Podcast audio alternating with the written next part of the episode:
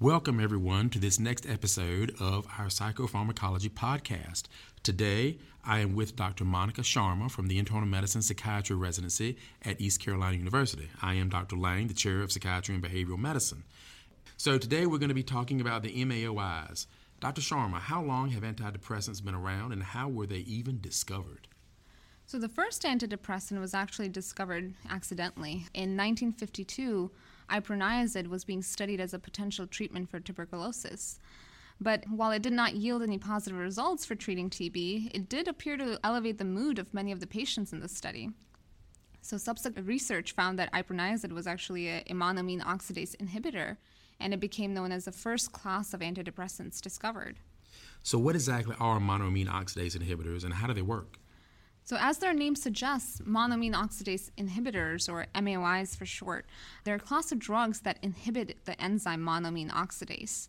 These enzymes are found in the mitochondria of most cells, and they're responsible for breaking down the monoamine transmitters, such as dopamine, serotonin, and norepinephrine. MAOIs can inhibit either one or both isoforms of, the monoamine oxidase enzymes. MAOA uh, is monoamine oxidase A and MAOB is monoamine oxidase B. Both forms break down dopamine, tyramine, and tryptamine equally, but monoamine oxidase A also degrades norepinephrine and serotonin, whereas monoamine oxidase B also degrades phenylethylamine and other amines. So therefore, MAOIs, by inhibiting that enzyme, they prevent the breakdown of these monoamine neurotransmitters and subsequently increase their availability in the synapse. All of the currently available MAOIs at antidepressant doses are non-selective, and they're also irreversible inhibitors of the enzyme. So that's to say they irreversibly inhibit both MAOA and MAOB until the cell regenerates new monoamine oxidase enzymes and this process takes approximately two weeks to turn over. What is different about the various MAOIs? So there's two structural classes of MAOIs, the hydrazines and the non-hydrazines. The hydrazines were discovered first, but most of them, including iproniazid, was later withdrawn due to um, associated liver toxicity. Phenelzine and isocarboxazid are the only hydrazine MAOIs still available. In contrast, tranylcypromine, a MAOI structurally unrelated to the hydrazines, was discovered around the same time as hydrazine and originally advertised as non hydrazines due to its lower propensity to cause liver toxicity. Tranylcypromine and selegiline are chemically classified as substituted amphetamines, which reflect their more stimulant like properties compared to the hydrazine, phenyl, phenelzine, or isocarboxazid. Are these drugs popular right now? Not really, and not currently. As the first antidepressants, uh, they were widely used as antidepressants in the early 1950s, but they lost popularity soon after. What happened? So while MAOIs, you know, they had good efficacy in treating depression, they carried with them significant risks. The most worrisome being the risk of inducing hypertensive crises. For many years after their discovery, the use of MAOIs declined, mainly because of these side effects and because of the introduction of uh, the second class of uh, antidepressants, mainly the TCAs, which are the topic of the next podcast. So these drugs cause hypertensive crisis. How does that happen? So we mentioned the two isoforms of monoamine oxidases. Uh, monoamine oxidase A is also found in the gut mucosa, where it degrades tyramine and other sympathomimetic amines. So, if it's not degraded, these substances can cause a release of catecholamines such as epinephrine, norepinephrine, dopamine, and it can act as a false neurotransmitter or indirect agonist at the alpha 2 central receptor. And so, when it does that, it increases the blood pressure and the risk of hypertensive crises. Fortunately, if you avoid the tyramine rich foods, you reduce this risk, but then you have to place the burden of the dietary restriction on the patient. Are there newer MAOIs that don't have this risk? Yes, MAOIs differ by their selectivity and their reversibility. The early ones that we mentioned, uh, you know, bind covalently to these enzymes, and so they're irreversibly block the activity of the enzymes for two weeks. But the discovery of the two isoenzymes of MAOI led to the design and development of select reversible MAOIs that would have a more favorable side effect profile. So drugs that selectively block MAOB, they don't affect the MAOA and the gut, and so they don't uh, produce the risk of uh, hypertensive crises. Selegiline is an example. Selegiline is a selective irreversible MAOB inhibitor that has dopaminergic effects and is used primarily in the treatment of Parkinson's. But at higher dosages, selegiline actually is uh, non selective and it inhibits both MAOA and MAOB, and so it can have an antidepressant effect. In 2006, the FDA approved a selegiline transdermal patch for treatment of depression, which is able to provide high levels of MAOA and MAOB inhibition in the brain while avoiding the concentrations of the drug in the gut and lowering the risk of associated hypertensive crises. What are the clinical indications for the MAOIs? So, MAOIs are highly efficacious in the treatment of depression, but also social phobia, panic disorder, and a wide spectrum of depression, actually, including atypical, more chronic, or severe depression. Data suggests that patients with atypical depression, which is characterized by mood reactivity and kind of reverse vegetative symptoms such as increased sleep and appetite, they tend to re- respond slightly better to MAOIs than TCAs. However, SSRIs are also effective in treating atypical depression, and so with so many newer and safer antidepressants currently available, MAOIs are now only indicated when other medication trials have failed.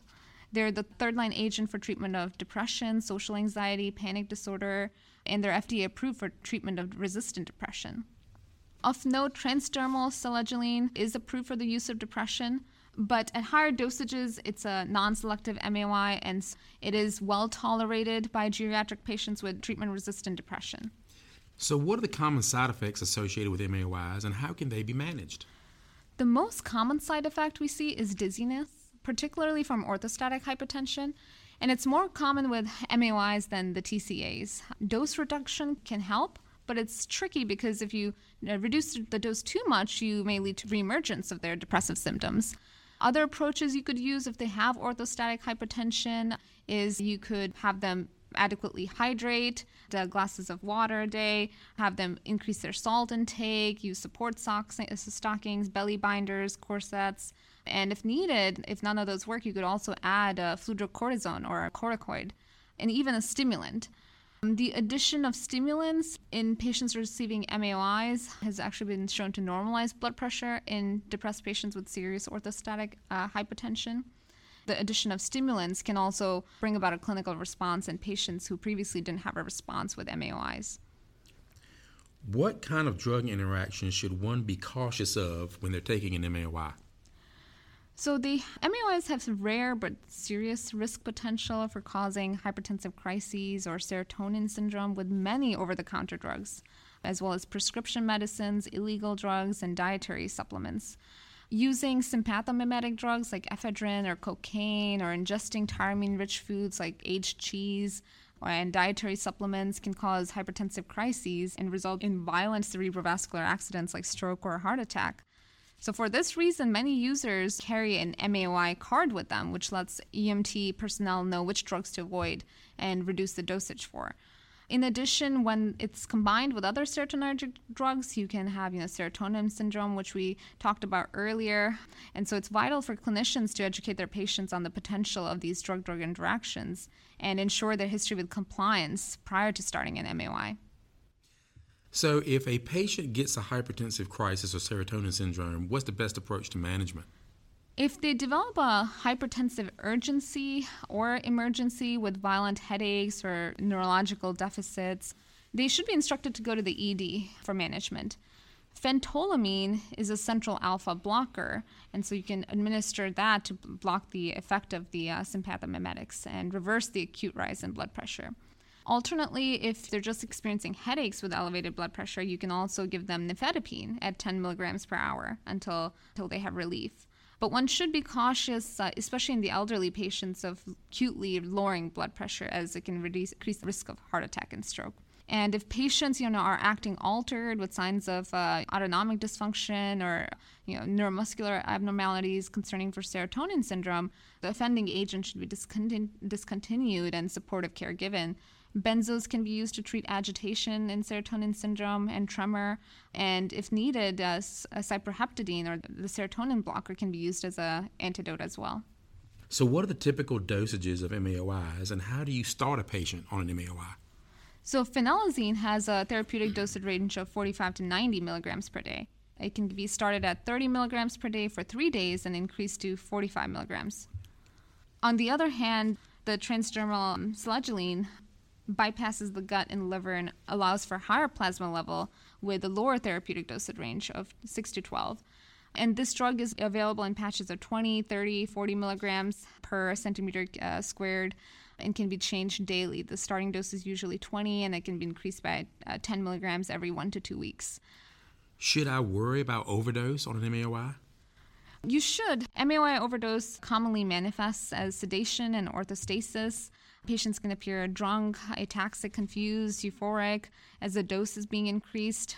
It's important to note that you know these are signs of an overdose, and so if seen, the dose should be reduced. Uh, you know, MAOI overdoses are not necessarily lethal, but as we talked about previously, it can result in serotonin syndrome or hypertensive crises when combined with other drugs or a tyramine-rich diet.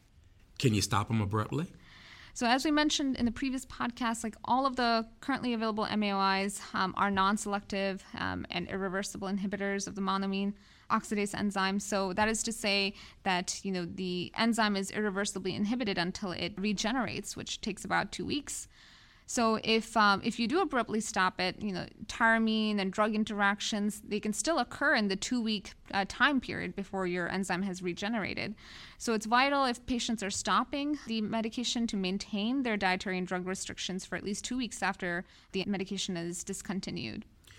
If I was going to switch from an MAOI to another antidepressant, what would be the best way? If you fail an adequate trial of an MAOI, switching to a different MAOI isn't usually helpful. But if they're not able to tolerate one of the MAOIs, you can you know, switching may be beneficial to a different MAOI. It is important to taper the first MAOI first and allow for that 10 to 14 day period of washout before starting another one. So, Dr. Sharma, tell me, who would be a good patient to start an MAOI on? The ideal patient profile for MAOIs include patients who have experienced failed trials with one or more classes of antidepressants, or patients who have atypical uh, depressive features with mood reactivity, hypersomnia, increased appetite, as well as uh, depressed patients that have you know prominent fatigue or cognitive deficits. Who would not be a good candidate for an MAOI? Any patient that has a history of medication noncompliance, non adherence, suicide attempts via overdose are not suitable candidates for starting an MAOI. Also, elderly patients tend to have a you know, reduced renal clearance and liver function, and so they're at higher risk of experiencing the adverse uh, side effects we talked about. All right, so in summary, we do have a broad spectrum of efficacy, relative safety, and ease of use for lack of addictive potential. The discovery of the MAOIs as the first antidepressants was a significant achievement in psychiatry that led us to the monoamine hypothesis of depression and also developed novel antidepressants with better side effects and tolerability. The MAOIs we know are efficacious agents for the treatment of panic, social anxiety, and anxious or atypical depression. However, with so many other safer antidepressants currently available, MAOIs are now really only indicated when other medication trials have failed. We do have transdermal selegiline with its favorable side effect profile and lack of dietary restrictions, which should probably now be the first MAOI considered with either atypical or treatment resistant depression.